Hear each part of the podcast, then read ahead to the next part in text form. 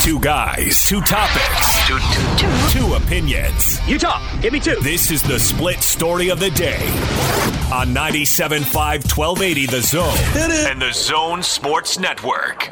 How much of it is, is mental versus physical? Oh, I mean, probably.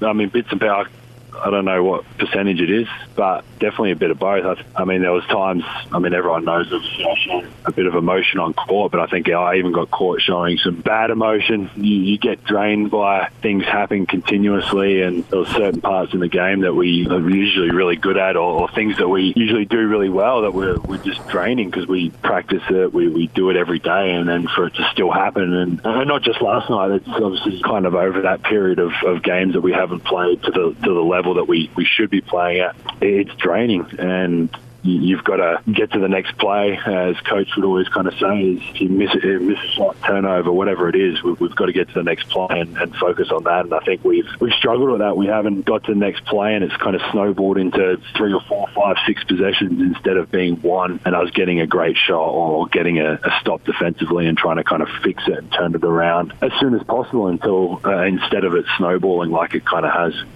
All right, it's the split story of the day brought to you by our friends at Sound Sleep Medical. Uh, last night, the Jazz lost to the Lakers 121 to 96. But of course, this whole stretch, and you heard Joe Ingles on the Joe Ingles show right there refer to it. You know, counting the going one on four on the the five game road trip, now one and five coming back home uh, to play the Lakers. And and the big topic is what's going on with this team. And even in the the post game, uh, there were comments made last night. I believe it was by Rudy Gobert who talked about how you you know this is a little bit harder. In fact, it was Rudy who said two three years ago that when they'd lose, it, it would feel different because there were the expectations of the team were different. That you kind of okay, we're learning and and move on and move on to the next game. Uh, now, with these expectations surrounding this team, where in the offseason, you know, the Jazz pushed in the chips. The Jazz took on, you know, close to $70 million uh, of salary to Mike Conley to bring him in here from Memphis. I mean, the, the Jazz made moves. They, they uh, spent assets uh, they moved uh, a lot of pieces around to to identify their weaknesses, and uh, they they spent some capital, so to speak, and bring in ten new faces. And there are things going on with this team. You heard Joe in a different part of the interview where he talked about how you know things that they normally do well aren't going right now. You know things that they used to be able to lean on they can't necessarily lean on anymore and they're not not necessarily going correctly. And i i get the impression um, and we'll talk about this uh, at greater detail coming up uh, at 5:30. But I, I, get the impression that they have some things internally that they've got to to deal with as well. And isn't that the case, Austin, in in our lives when things don't necessarily uh, go according to plan? And look at look at who I'm telling this to uh, by the way. but when things don't uh, necessarily go according to plan, that's that's when you kind of have to dig deep. I mean, nobody's in a in a terrific mood when a when a, a uh, what a, a, backhoe tractor goes through the side of your, your new house you're building. But mm-hmm. how do you you know you learn the most about yourselves with how you handle that and how you deal with uh, that sort of adversity and how you put the pieces back together, right? I mean, we've we've all been through that uh, one way or another in our lives. And now it's up to this Jazz team to say, okay, well, we got we got some things working against us, you know some communication yeah. isn't going right. We're not playing particularly well. So how do we put the pieces back together and handle it? Well, if I were to give uh, the the Jazz advice or anyone advice, that you know, when hypothetically, let's say uh, a two by four goes through your your kitchen window, or the neighbor backs all the way across the street down their driveway up your driveway into your brand new garage door, or if the pipes freeze three days after you move in and your tire gets broken, the stud that gets broken off your flat tire, or a backhoe uh, goes through your your brand new constructed house. All these hypotheticals. When things don't go your way, my advice is this get mad, but stay in control. You can have emotion. It's okay to be a person and react and have an emotional uh, charge going through you in these moments. And you can have anger, you can have sadness, you can have depression, you can be motivated, but stay in control. And right now, it feels like the Jazz are v- teetering on in and out of control. And it was good to hear Joe Ingles this morning talking in the way he was, and the guys in the locker room last night, Jake, because I felt like while the game appears to be out of control, it seems like that locker room and the team are still in control of how to try and fix this and address it. There's 60 games still to go, but it is time, and I think they realize that. Well, and I think you could sense that in in Joe Ingles' voice. You know, they the, that they've got to to get better. And he didn't sound he didn't sound angry. I thought this morning, but you know, he sounded like he wasn't exactly in the most terrific, terrific of, of moods, which is probably exactly how they have to approach this. But they they have some things now that are, are going to turn and go their way a little bit. You know, the schedule gets 10 times easier over the next couple of weeks. I mean, they have some uh, a ton of really winnable games. So, uh, it, you know, that uh, combined with some practice time, and we'll get to that here in a second. You know, they they're going to have the opportunity to work on this stuff. I mean, the, the the last thing you want, and by no means do I think this is going to happen, but the the last thing you want is for for it to come off the rails and spin out of control.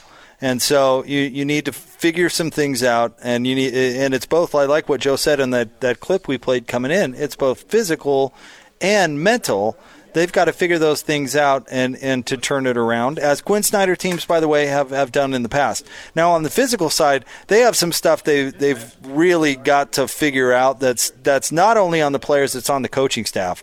And Locke dropped some some stats on us uh, last night during crosstalk that were uh, that were really fascinating. And if, if, by the way, if you don't catch the radio broadcast, you absolutely absolutely should. But after every game, uh, whoever my, my co-host is, and we of course we have a, a panel of three great co- hosts with Coach Chiesa, Ben Anderson and Tim Lacombe. We'll talk with Locke and Boone and, and kind of hand off the baton, uh, if you will. And it usually produces some, some really interesting conversation. I would encourage folks to, to give it a listen. But uh, Locke dropped some really interesting stats on us, and I, I won't go into the weeds, but basically – he got into the stats of you look at the Jazz starting five and you include Joe Ingles in this conversation. When they're all on the floor uh, together, the, the, Jazz offensive re- rating as a team is is very above average from a league standard. But as soon as one of those players is not on the floor and a bench player, not Joe Ingles, is in the lineup, the the uh, offensive rating of the entire lineup uh, goes down to well, well, well below average. We're talking like fourth, fifth percentile and worse. So as soon as one of those, one of your top six are off the floor, the offense just just craters, and that's where we see these big runs where the Jazz are falling behind by by 20, and in the case of the Toronto Raptors, 40. Is all of a sudden these these bench players or, the, or these bench minutes uh, happen and the Jazz just disappear offensively. And I, I, think it's the, the combination of a lot of things, but but honestly, I think it comes right down to there's nobody on the bench right now who is good enough to demand minutes. And that's another thing I'm still stealing from Locke from a, uh, a crosstalk segment that we had. I, I thought it was a terrific perspective on his part. You know, he's not demanding minutes.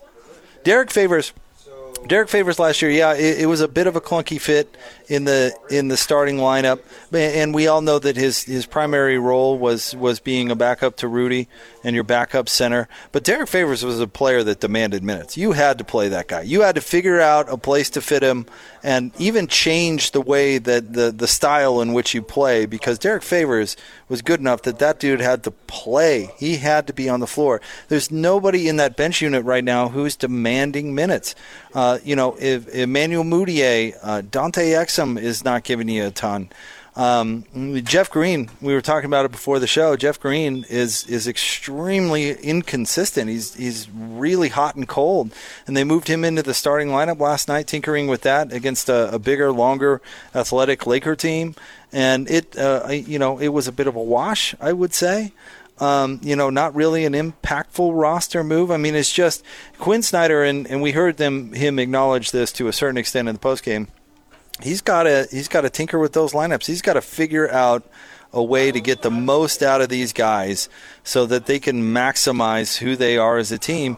And this gets to the practice part uh, that Joe was talking about. Jeff Green talked about it a bunch last night in the post game. You know, this this team and, I don't mean for this to come off as as an excuse per se, but why these next two days are really important because this team hasn't really had a ton of time to practice. Uh, I try to get down to as many practices uh, as I can, and uh, the last one was weeks ago. The the way the schedule has worked out for the Jazz with the with the travel, they haven't had a whole lot of opportunity to practice. Uh, certainly not when they're on the road, and even when they've been at home. It, and if you're trying to adjust things, you're trying to experiment, put the pieces together, all those sorts of things. Practice is really important. Really important. Rudy last night was. I, I thought. Uh, I, th- I thought he had a hilarious answer because he was asked about if he was looking forward uh, to having the opportunity to practice, and he said no, and and kind of jokingly he said no, I'm not looking forward to it, but we need it, and and they really do. Uh, they need to get on the practice floor they need to figure some things out. And, and while they're practicing, I bet there's going to be some, you know, communication stuff, all those, all those basics. Uh, Austin, I thought Riley Jensen, you guys asked Riley about what's going on with the, the Utah Jazz from a sports psychology standpoint uh, today on your show. And, and I thought uh, I thought Riley gave some really interesting answers. I mean, they're they're really going to have to hash out what's going on, and he, he even referred to uh, some body language that he was looking at not being particularly positive. So, I mean, they've got some stuff they got to work through on that angle. But Riley was great. Yeah, you mean you need to check that out at 1280thezone.com because of course we had him on to talk about the big game tomorrow with the Utes and the Ducks, but we took the advantage because in his professional life he is a sports psychologist. So we right. took advantage and asked him about the Jazz and he talked about the four stages of teams forming, storming, norming, performing kind of a cutesy little uh, rhyming thing there. But the important note is sometimes after you form a team, you move into storm where you b- battle out for roles. Then you move into norm where it's you get into routine and you look for consistency. But more often than not, you have to then circle back around to storming and figure out roles differently than was working previously. And I think that's exactly where the Utah Jazz are standing right now. And you mentioned the coaching staff with uh, a lot of work on their hands to figure out how to fix that second unit. I don't know. I don't have any suggestions, and I'm grateful it's not my job, but it is theirs, and they'll figure it out. They'll get it done. They will indeed. Uh, there was some interesting peripheral stuff uh, surrounding the game last night. I did feel bad for Boler and Harpring, who went uh, who went viral. Uh, they were trending at the time that uh, I left after the the post game uh, because they reacted to LeBron and his socks and celebrating out there on the floor. I felt bad for Boler and Harpring. Uh, you, you, know, it is somewhat disrespectful to take off your shoes like that. And a lot of people saying, well, don't get down by 20, and they have a point too. But I did feel bad for our boys. Uh, so there was that going on. And then I heard you and your fury today, Austin, about the LeBron James traveling call oh. that was uh, somehow missed by uh, by all of the referees. Was it missed? There. Do you feel it was missed, or do you feel that it was like, eh, it's LeBron? Oh, I, I honestly, I honestly think it was just totally missed. I, I think all three of those guys uh, were looking at something else. Had their that's I think that's worse than if they were just like, yeah, it's LeBron. The fact they missed that, they ought to right. be fired. No, it's, with cause. It's, it's incompetence. Yeah, maybe. I, I mean, I, when it comes to a referee, Austin, I, I always side with uh, with one of two things. It's either corruption or incompetence. Uh-huh. Either either they're incompetent, or Woody Dixon's on the phone, or their their bookie wants them to you know call it one way. Like that's that's pretty much. I I don't know. I think they give I I think they give LeBron plenty, but that last night, I mean, that was just. uh, I just think everybody was looking at something else, unfortunately. But it was funny. It did make for it, it did make for funny internet uh, discussion. And our boy Brian Taylor, he kind of went viral. Did you notice that? Everybody yeah, it was, was his tweet. BT's, yeah, yeah. yeah, BT's video. Way to go, BT. Uh, tune in to Real Golf Radio every single Saturday morning here on The Zone. More next, 97.5 and 1280 The Zone.